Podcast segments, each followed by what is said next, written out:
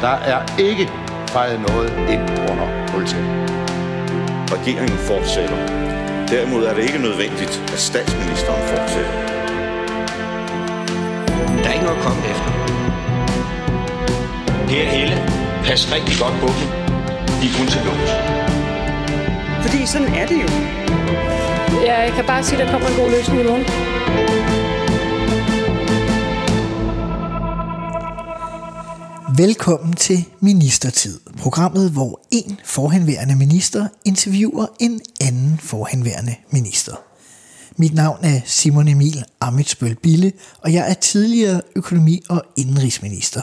Men det skal vanen tro ikke handle om mig. Det skal derimod handle om dig, Jens Bilgrav Nielsen. Velkommen til. Mange tak. Eller skulle jeg sige tak, fordi jeg måtte komme, for jeg har taget den gamle Saab og kørt øh, til Jylland, til øh, husmandstedet, øh, og fået lov til at besøge dig og spise dejlig frokost. Tak for det også. Ja, velbekomme. Savner du egentlig at være minister? Nej. Det var jo et selvvalg, at jeg stoppede i Folketinget i 94. og det var efter, at jeg har været med i 25 år, øh, og har prøvet det hele, synes jeg. Jeg har haft ministerposten i to og et halvt år, og jeg har forskellige udvalgsposter, og efter ministerposten fik jeg formandskabet for Finansudvalget, hvor jeg i øvrigt har været medlem i 16 år. Øh, og jeg har været formand for forskellige udvalg i Folketinget. Så nu har jeg lyst til øh, at prøve noget nyt. Så jeg sagde farvel til Folketinget op til valget i 94. Og sagde goddag til et, et par bestyrelsesposter, blandt andet i Friluftsrådet, hvor jeg var formand i, i seks år. Det var en fantastisk tid. Jens Bilgrav Nielsen, radikal energiminister 1988-90 i Poul Slytters KVR-regering. I 1988 har vi det, man kender som atomvalget. Man har store diskussioner, og man skal spørge de amerikanske skibe, der kommer i dansk havn, om de har atomvåben med eller ej. Det radikale Venstre, Socialdemokratiet og SF siger ja, de borgerlige partier siger nej. Valget giver ikke umiddelbart en afklaring. Den ender i hele fire dronningerunder, før Poul Slytter ender med at smide CD og Kristi Folkeparti ud af regeringen, og i stedet for har inviteret de radikale med, som man ellers var uenig med om, om valgets hovedspørgsmål. Men har dog arbejdet tæt sammen med partiet siden dannelsen af den første slutregering i 82. Jens Bilgrav, hvordan øh, oplever du egentlig dannelsen af den her KVR-regering?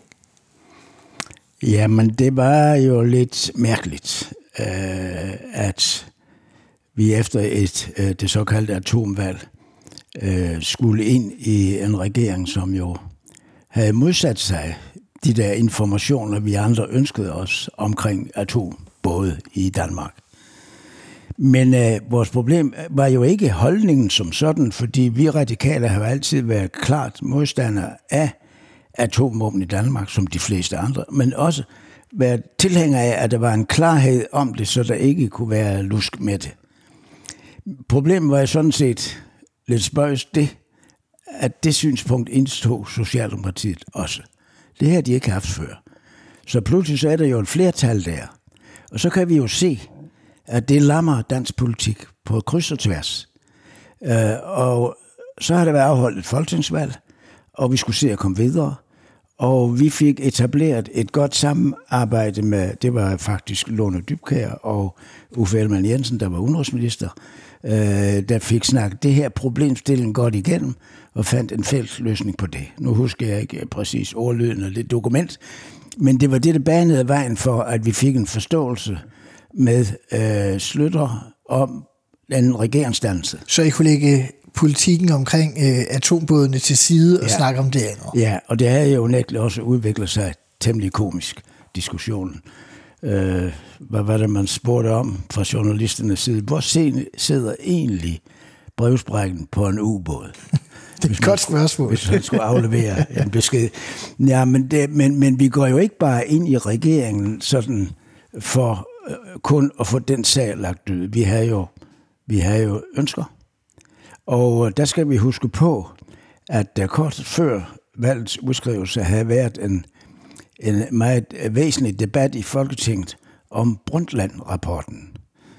Det var jo FN-rapporten, hvor den tidligere norske statsminister var sat i spidsen. Gro Harlem Brundtland. Gro, Gro Harlem Brundtland for at, at gennemarbejde problematikken omkring belastningen af kloden, som vi jo i dag har fået det fulde bevis på, er en reel ting. Der kom den første rapport med mange klare an, henvisninger på, hvad man kunne gøre og burde gøre.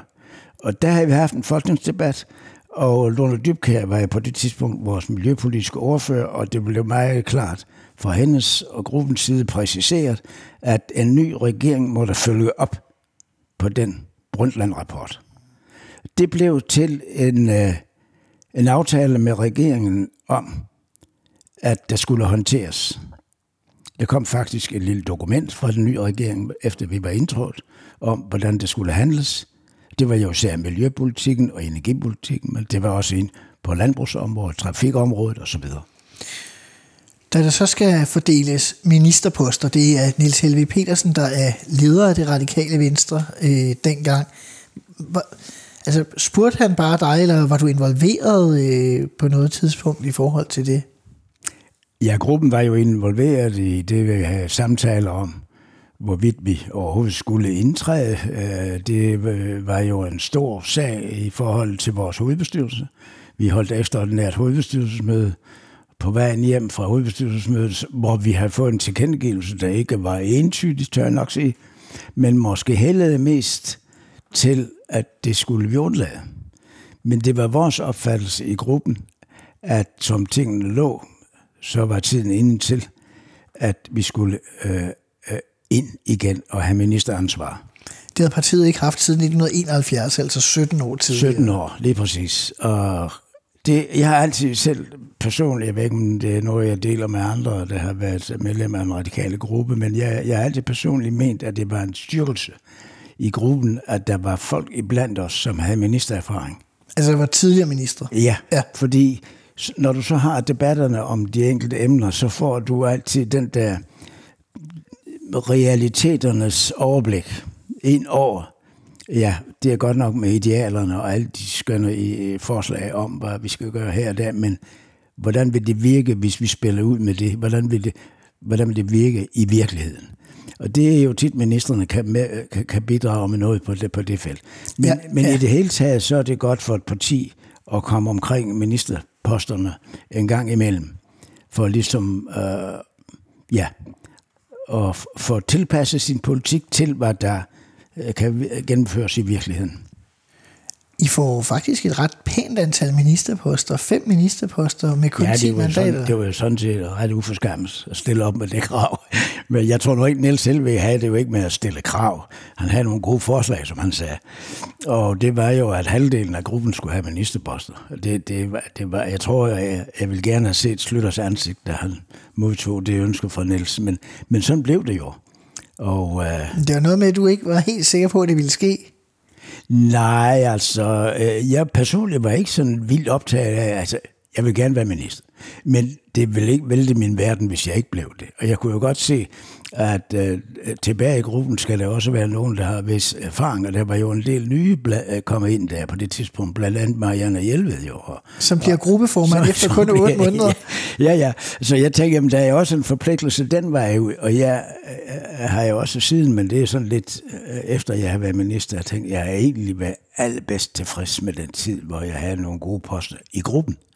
Øh, mere end det egentlig at være minister. Øh, på, på sin vis, hvis man, Hvorfor, er meget, hvis, jo, hvis man er meget politisk indstillet, og er kommet ind i politik, fordi man gerne vil arbejde med de politiske emner, så bliver du som minister sendt over i et hjørne med din sag, med dit ministerium. Mig blev det som Energiministeriet, så det er der, du lægger alt dit arbejde. Det er det, du fokuserer på. Så er du selvfølgelig, når du selv er bevidst om det, meget til stede i gruppen, men du sidder alligevel som en lytter på mange ting.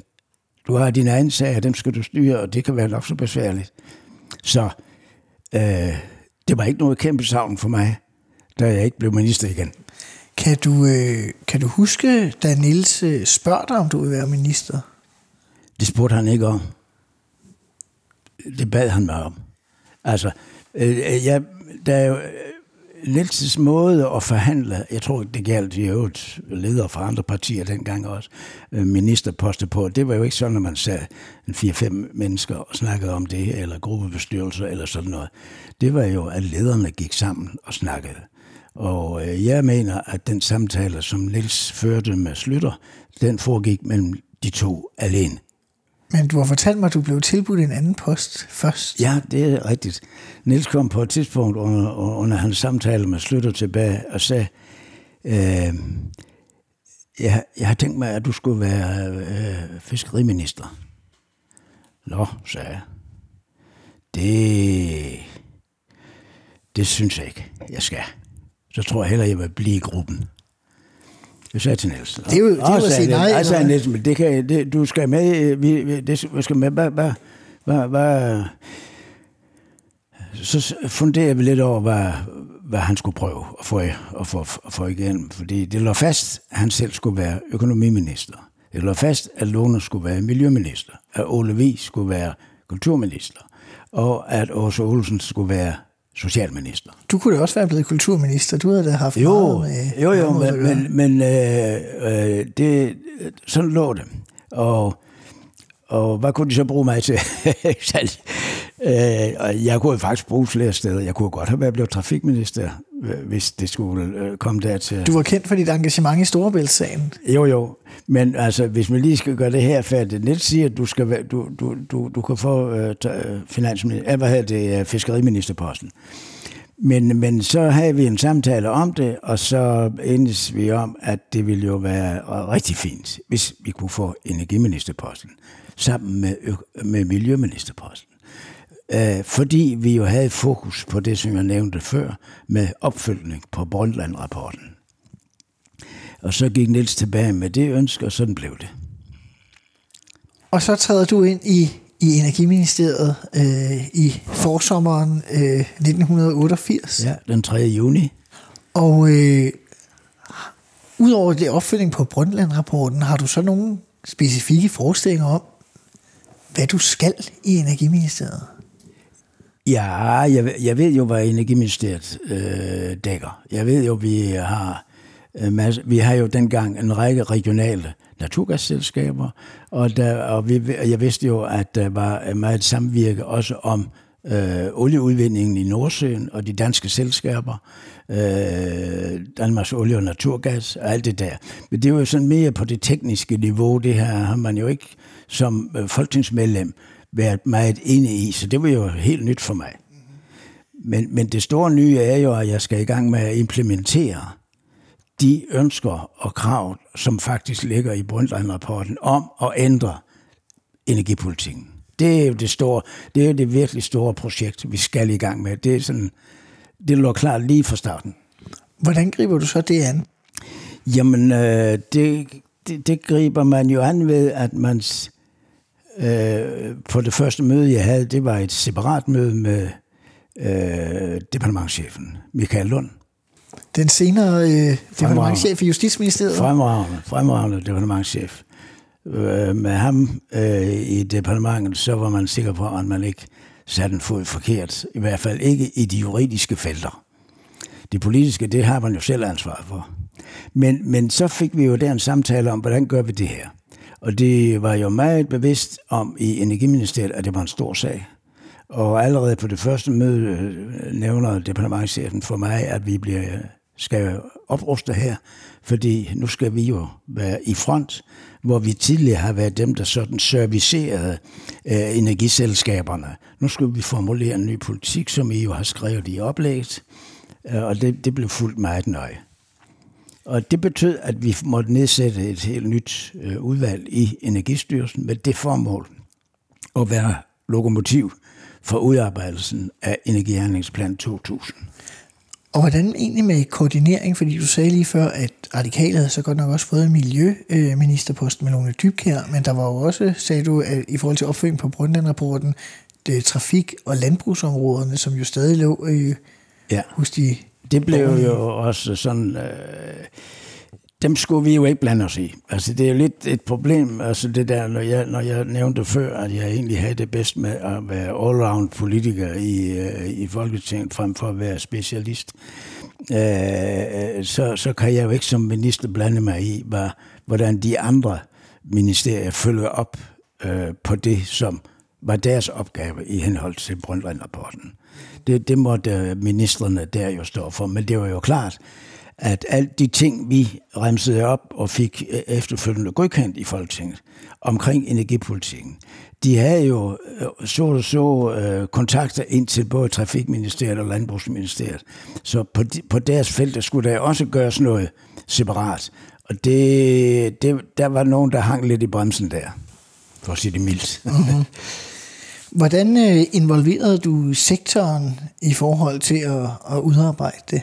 Jamen, vi var sådan set... Øh, vi var jo fuldstændig klar over, at her fik vi nogle modspillere i sektoren. I, øh, i, øh, især hos elselskaberne.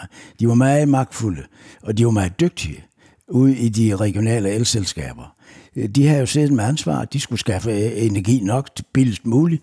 Og have, det er jo sådan en forsyningsforpligtelse. Ja, og skulle ikke så meget tænke på, på, på miljøforpligtelserne. Der skulle vi ligesom balancere miljøhensynet ind, og det var vanskeligt. Og så vidste vi jo godt, at på den anden side, der har vi miljøorganisationerne.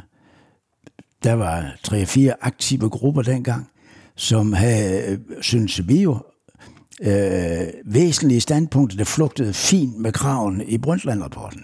Så, så hvis ikke vi kunne øh, etablere en energihandlingsplan, der klart markerede en drejning af energipolitikken over i en mere miljøvenlig retning, så vil vi jo få et, et kæmpe modstand. Også i befolkningen, for der var jo gryende tilslutning til, at nu måtte der ske noget. Mm-hmm.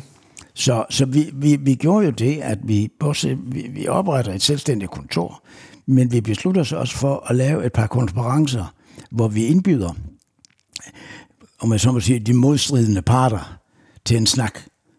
Og det skete på, jeg husker ikke, hvor det egentlig var, men det var på et hotel i Nordsjælland med, med en overnatning, og hvor vi øh, fik nogle gode oplæg, og de sagde, at direktørerne for energiselskaberne og formænd og bestyrelse og de, og de unge rebeller fra miljøorganisationerne var der.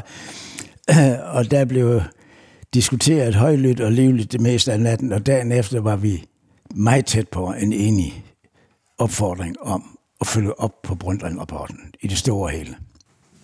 Men I fik dog ikke lavet enigheden ved den lejlighed,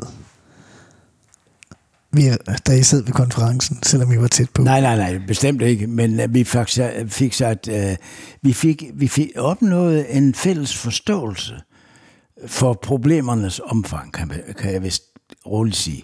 Og det betød, at vi øh, i de følgende mere konkrete drøftelser om udformningen af energipolitikken øh, stille og roligt øh, noget igennem til, jeg vil ikke sige fuldstændig enighed, men, men en bevidsthed ude i elselskaberne om, at nu, nu var det altså en politisk holdning, det var en politisk styring, der nu var påkrævet, og vi måtte fokusere mindst lige så meget på miljøet som på forsyningssikkerhed og billigst mulig energi. Og du bruger faktisk øh, meget af ministertiden på at komme frem til at lave den her rapport Energi øh, 2000, som jeres udspil hedder, der kommer i 1990. Og som øh, jeg har været inde og læse øh, noget af den, jeg skal ikke påstå, at jeg har læst den hele, men som jo er meget forud for sin tid.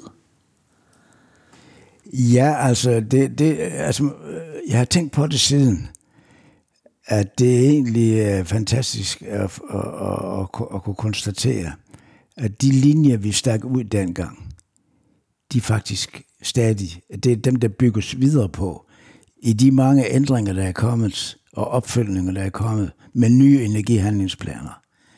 Øh, der er intet af det, som vi lader ud.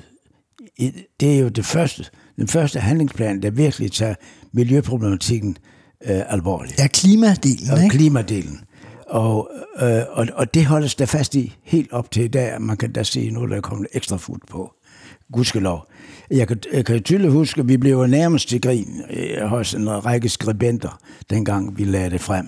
Jeg tror, det var Jyllandsposten, der havde en leder, hvor de om den store indsats, der lå i planen for at øge øh, vindenergien. De kaldte det for roterende vanvid i en lederartikel. Nu roser de det til skyerne, for nu er det blevet god industripolitik.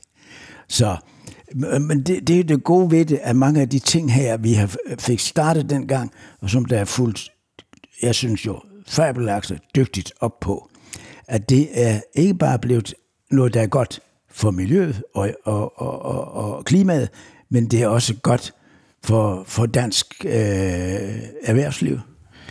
Noget af det, I gør, det er, at I faktisk laver øh, CO2-reduktionsmålsætninger. Det er jo noget, man taler meget om i de her år. Det er vel nærmest, øh, at det er ret banebrydende, at I gør det på det her tidspunkt. Ja, og det var jo, det var jo også et sted, hvor, øh, hvor vi øh, havde lidt øh, vanskeligheder internt i regeringen. Øh, så øh, øh Slytter var meget med. Øh, det, det hjalp mig, at, at Slytter øh, var, var fokuseret på det her, og det viser lidt om Slytters loyalitet over for det, han starter med regeringen, og vores aftale om, at, at den der Brundtland-rapport, den skal der følges op på. Og, og vi laver, at der kommer et, ligefrem et regeringsdokument der, øh, øh ved, ved regeringsdannelsen, som lægger, lægger det fast. Og så følger han op på det, og så skal det ikke være slinger i valsen. Selvfølgelig er det modstridende interesse, men Slytter har det jo sådan, at øh, ja, industriens folk er normalt vores venner, men kun når vi har samme synspunkter på, hvordan samfundet skal styres. Og, og der var jo modstridende ønsker, en øh, voldsom modstand, kan jeg godt sige, øh, i visse industridele, og de var jo øh, også, øh, hvad skal vi sige, synlige inde i Industriministeriet. Og da så øh, Anne Birgitte Lundholdt, der var industriminister, øh, øh efterhånden kom, kommer til at tage over efter mig, da vi udtræder regeringen, så var jeg jo meget bekymret for, øh, hvad der skulle ske med den energihandlingsplan. Og jeg kan huske, at jeg, da, da jeg overdrog ministeriet til hende i en lille tale, sagde til hende, at du kunne hun blive den første minister i verden, som med eller mod sin vilje gennemførte en CO2-afgift. Og det blev jo mildest talt imod hendes vilje, men den blev gennemført, for det gjorde det grønne flertal øh, to-tre måneder efter regeringsskiftet. I 1990, senere i 1990, ja. ja. Ja, i det hele taget, så vil sige, I lægger op til ikke alene CO2-reduktionsmål, I lægger også op til de her afgifter, altså det er jo en form for grønne afgifter, ja. hvad kan man ja. kalde det, ikke? Så der er jo ja. mange nybrud. Der er mange nybrud, og, og det, øh, det hele taget så er selve præsentationen af dokumentet jo. Altså, øh, indtil vi lagde den her frem, som har en forside med et blomstrende æbletræ, der har der jo været øh, billeder af store, voluminøse kulkraftværker med masser af røg, ikke? Og, og det var også de første fotos, jeg fik forelagt, da, da, da vi skulle øh, finde ud af, hvad der skulle være på forsiden.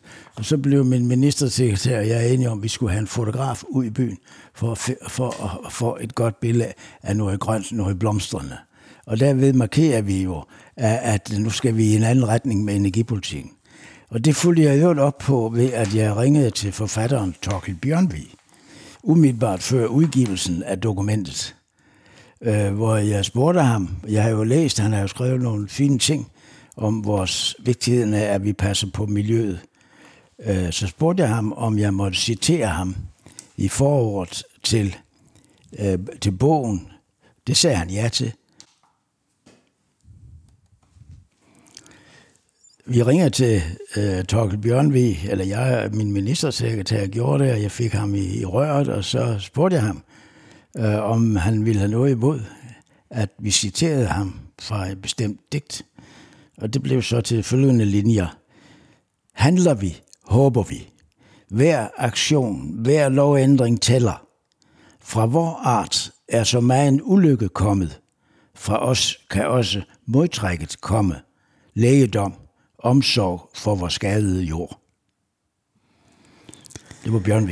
Så var det sat ind i en poetisk ramme. Var der mere håb dengang? Der var både håb og meget vilje.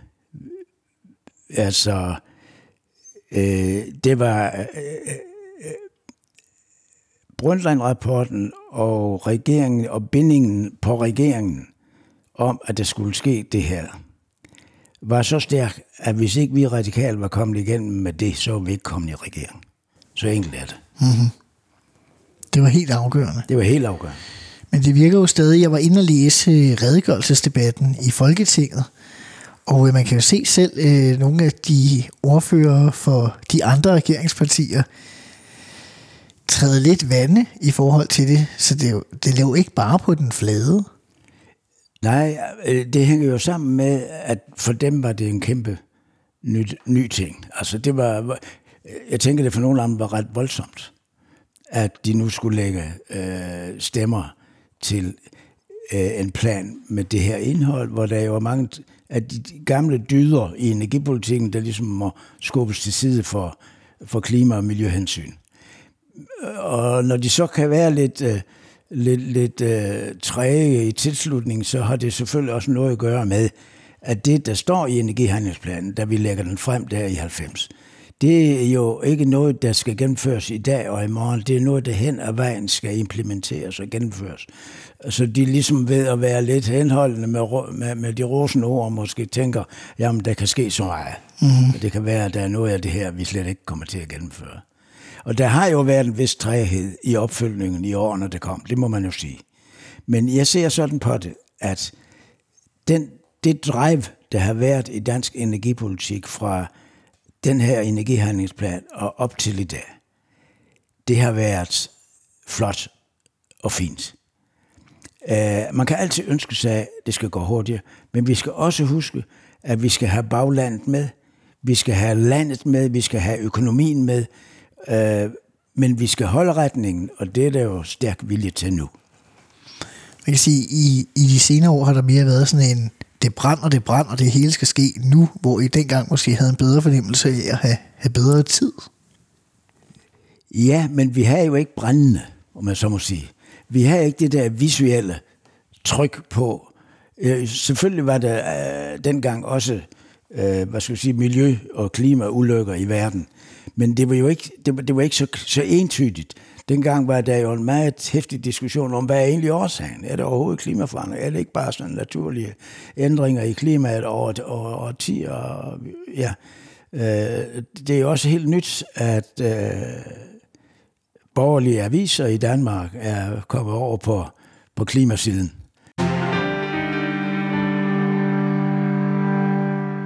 I det her program, der har vi det, der hedder fem faste spørgsmål, som bliver stillet til alle de ministre, der kommer forbi, eller jeg kommer forbi, og dermed også til dig, Jens Bilgrav Nielsen.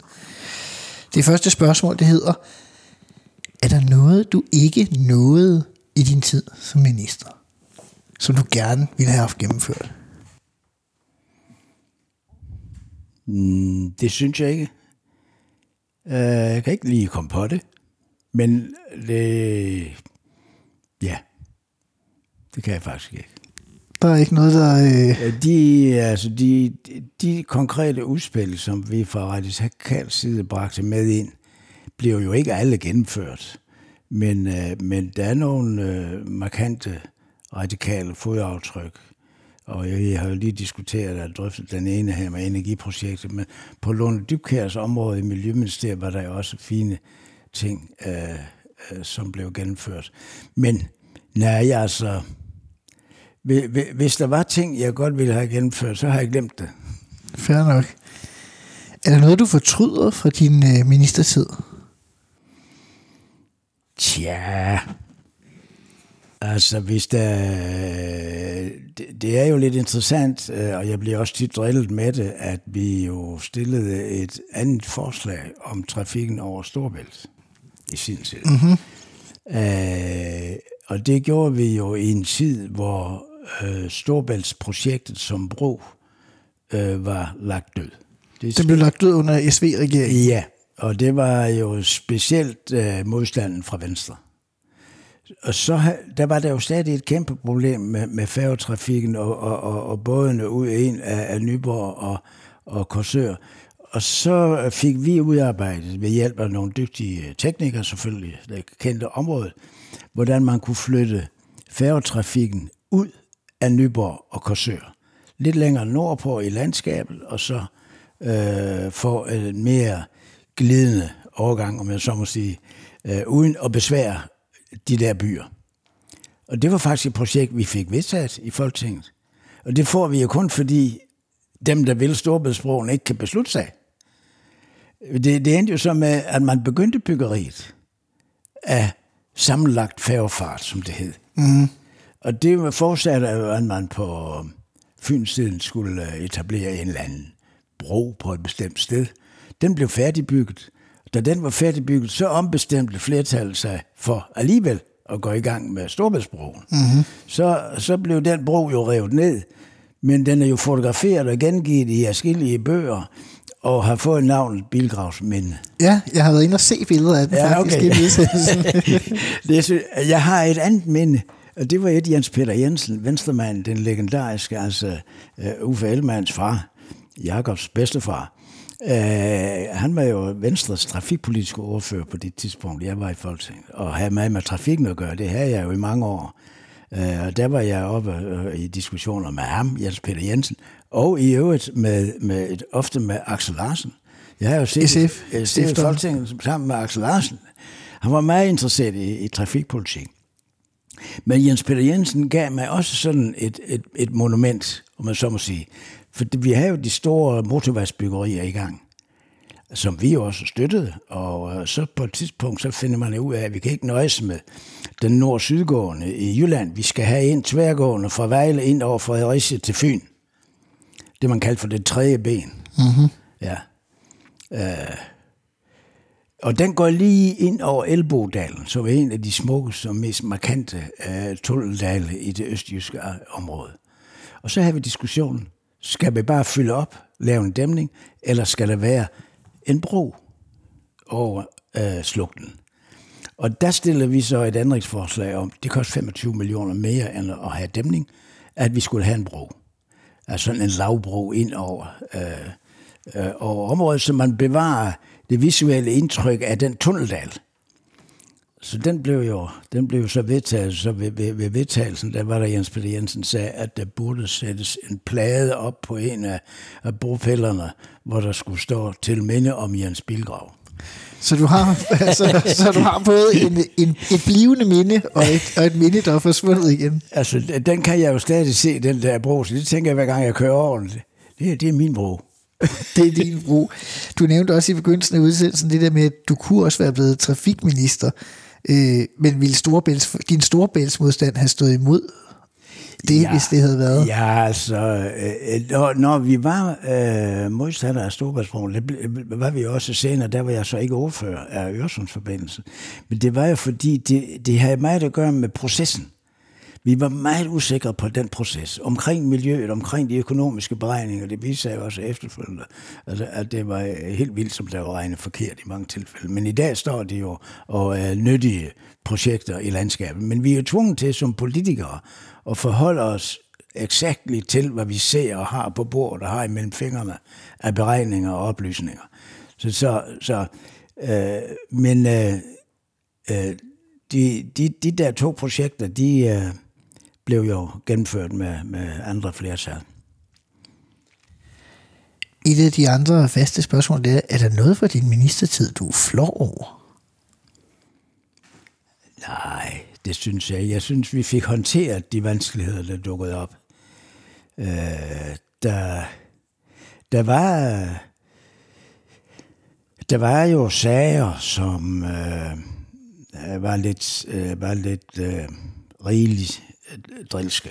For eksempel? Vi havde, vi, der, der var jo et, et system med de der olierørledninger på Nordsøen, at øh, når Dansk Olie og Naturgas, hvor jo øh, Mærsk-konsortiet var med ind over, øh, havde etableret for et godkendt olierørledning, så var der jo nogle regler, der sagde, at i det omfang, man ikke selv fuldt udnyttede, så skulle det stilles til rådighed for andre transportører øh, firma. Og der var et tidspunkt, vi fik en, en ret markant uoverensstemmelse med øh, Mærsk McKinney Møller himself. Fordi hvad? For han gik ind i sagen selv. Jamen, det var fordi, at han mente, at, at, at, at det, det skyldes, at jeg var blevet interviewet af Jyllandsposten om det problem. Og havde sagt, at øh, øh også øh, firmaet Mærsk McKinney Møller måtte jo indstille sig på, at det var Folketinget, øh, der var den besluttende myndighed med hensyn til øh, de ting der på Nordsøen. Og det blev han personligt så rasende, når han skrev et brev til mig. Øh, med håndskrevet brev. Jeg har desværre ikke gemt det, men jeg ved, det ligger i ministeriet. øh, hvor, hvor han skriver, at de udtaler dem som om, de repræsenterer det danske folk, og dog er det vist kun 4 procent. det var jo meget morsomt. Men Aha. altså, øh, ja, det endte jo alligevel med, at vi fik en overensstemmelse om det. Men, men efterfølgende, så, så klagede Mærsk McKinney Møller sig til Poul Slytter. Altså statsministeren? Ja. ja. Han henvendte sig, han synes ikke, han har fået en ordentlig behandling i Energiministeriet. Og så på et tidspunkt, så har vi sådan, vi havde det, vi kaldte onsdags sammenregn hos en af ministerne på skift. Altså hver 14 dage var der en minister, der havde åbent hus. Ja. Og så på et tidspunkt derefter, så er det slutter, der har åbent hus. Altså til en drink eller Ja, til... ja, en øl, eller bare til en snak, sådan, som man ikke får, når man sidder på de officielle ministermøder. Aha. Så tænker jeg jo, at da vi har haft den sag, og jeg vidste, at Masken havde været på besøg hos Slytter, så spurgte jeg Slytter, sådan, Nå, hvordan, øh, hvordan gik det? Ja, sagde Slytter. Jeg holdt mig jo til det, I har skrevet. Vi har jo sendt en lille lap derovre om mm-hmm. sagens sammenhæng. Det holdt jeg mig jo til. Men jeg tror, han afleverede... Han var der i 20 minutter. Jeg tror, han afleverede mindst 10 injurier imod dig. Nå, okay. Men, men altså, igen, det viser jo også, at blandt Slytter, han forholdt sig til den slags ting. Der er en sag, som de har i ministeriet, Energiministeriet, sammen med, med Mærsk. Det ordner de. Og det er ministeren sagde, det skal jeg ikke blande med. Aha. Han skulle ikke have noget klinget. Jeg, ople- jeg oplevede det ved øh, et par andre tilfælde, også uh, hvor, hvor Slytter uh, bare sagde, det er okay, I kører bare. Ja. Han var meget lojal over for sin minister. Utrolig, utrolig.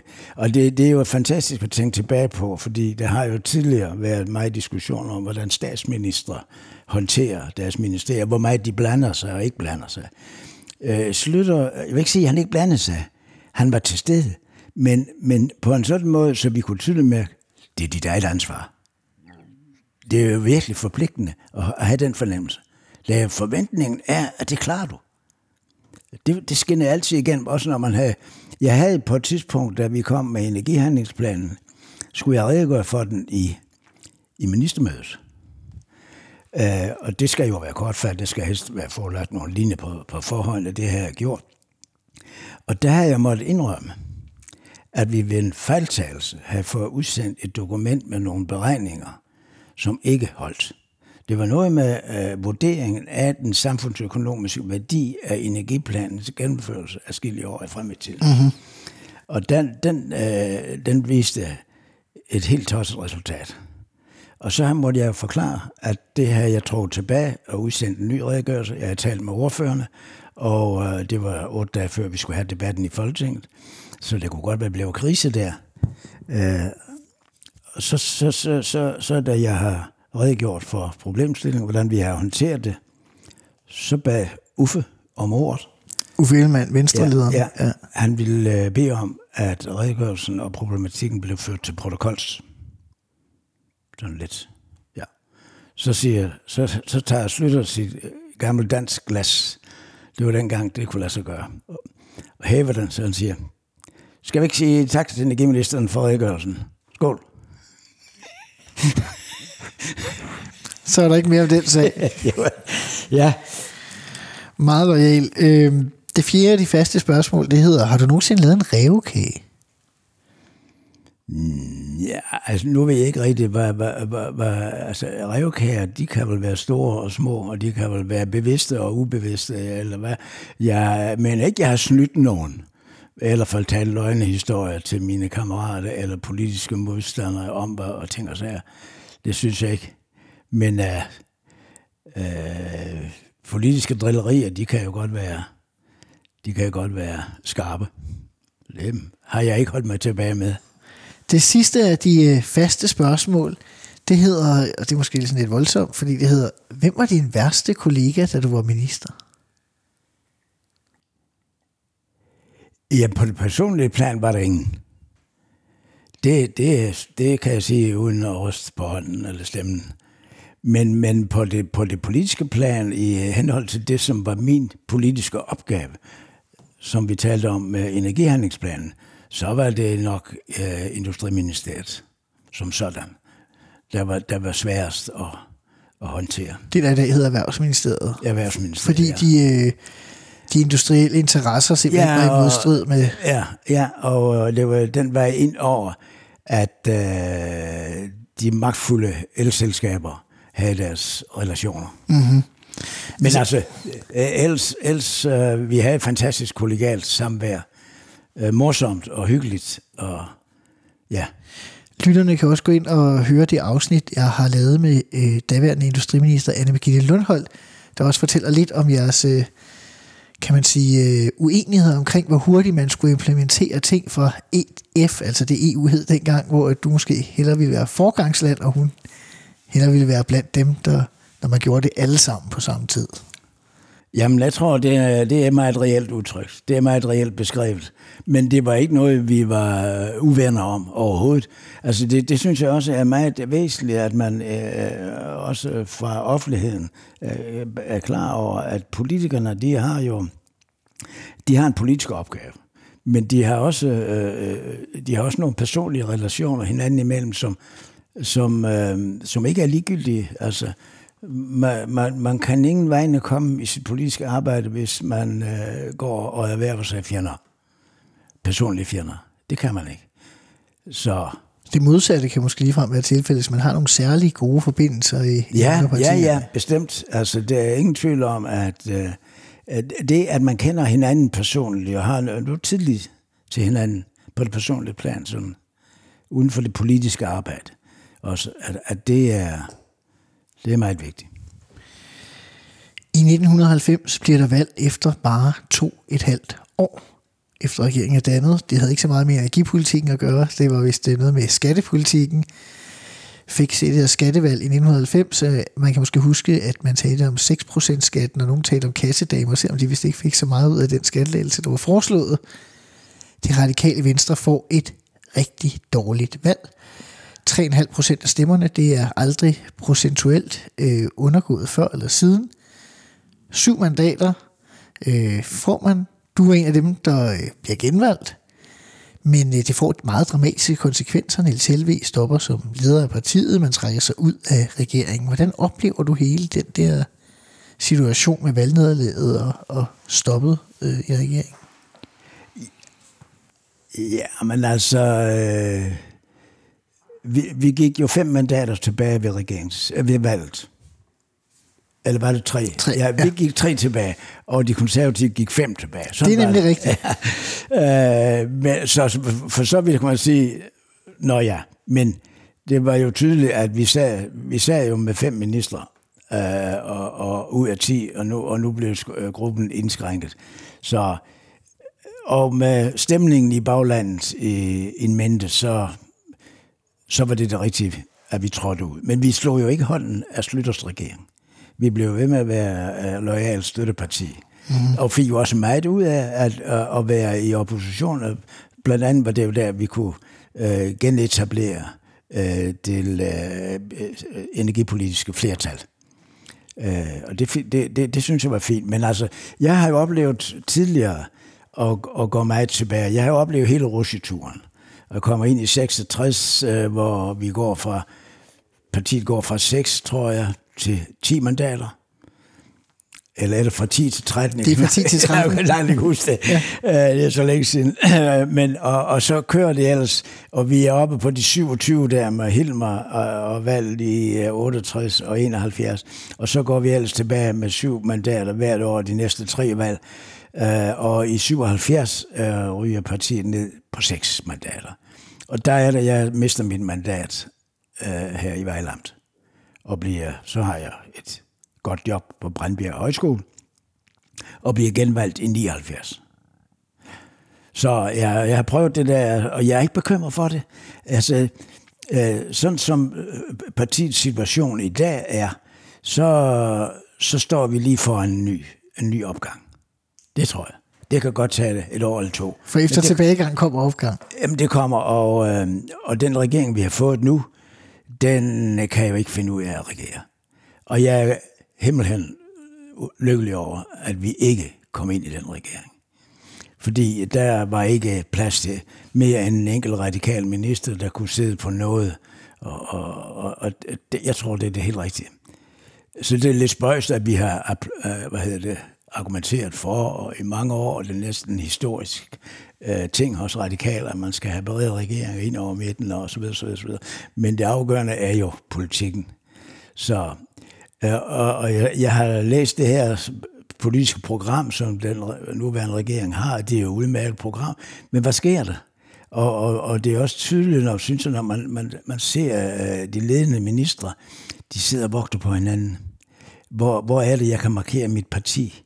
Hvor er det, jeg øh, øh, og så videre skal vise, at Venstre får noget ud af det her? At, at, at, at, at, at, hvad hedder det? Uh, Lars Løkke får noget ud af det. Han får måske mest ud af det i øjeblikket af de tre og Socialdemokraterne kan jo også se, det er, det er meget, øh, det er meget problematisk for Mette Frederiksen, og men hun er en dygtig statsminister, at få det til at blive anerkendt i sit bagland. Så øh, øh jeg tror, det er godt, vi ikke er med. Hvis jeg lige må runde det historiske øh, igen, så øh, hvis man researcher på dig, det har jeg jo gjort, så er der ligesom tre store ting, der kommer. Der er energihandlingsplanen, den har vi talt rigtig meget om. Der er Storebæltsmodstanden, den øh, kom vi lidt ind på i forbindelse med Bilgravs Minde. Og så er der i virkeligheden også øh, TV2 og etableringen af det øh, som de tre store sager. Og øh, jeg synes, det er lidt sjovt, at øh, det første spadestik til Storebælt, det bliver faktisk lavet under den regering, du er minister i, og TV2 bliver faktisk også indvidet under den regering, øh, du er med i. Øh, ærede du dig på noget tidspunkt, hvor du ikke blev kulturminister i den? Nej, Nej, det øh, bestemt ikke. Jeg, jeg var meget glad for, at det endte med, at jeg fik øh, energiministerposten. Og jeg kan godt huske, der, uh, at den første udsendelse, der kom på TV2 den 1. oktober 1988, jeg tror det var kl. 18, at Samuel Racklin øh, tog noget frem på, på skærmen med den første nyhedsudsendelse. Der sagde, jeg var blevet inde i ministeriet, for jeg havde ikke fjernsynet ude øh, i min lille lejlighed på Amager, så jeg blev inde i ministeriet og sad sammen med ministersekretæren og glas rødvin, da, da, da vi åbnede for den nye. Det var jo sådan lidt, det var, det var meget spændende. Det. Man har jo været indblandet meget i det. Så altså, det var en god oplevelse. Og i disse tider her, nu her den 22 øh, oktober, der er der jubilæum hernede i TV2-familien øh, i TV Syd, for som jo startede fem år før øh, TV2 blev besluttet. Som selvstændig region under DR eller sådan et eller andet, ikke? De, de, de sejlede rundt øh, og hørte ingen sted hjemme, bortset fra hos sig selv, og de samlede penge ind lokalt og fik det til at køre, og fik lidt tilskud fra Danmarks Radio. Men øh, det, det var jo uholdbart, så de, det, det vi satte på, da, da, da vi fik øh, lovgivningsarbejdet i gang omkring TV2, det var jo, at så skulle TV Syd og gerne andre regionale stationer være en del af projektet. Mm-hmm. Og det blev de så, og i dag har man de her otte regionale stationer. Ja. Jeg skal lige have med, at du siger, at I blev lojalt det støtteparti fra Slytter, eh, da I forlader regeringen i 90, KV-regeringen kommer i stedet for KV-regeringen.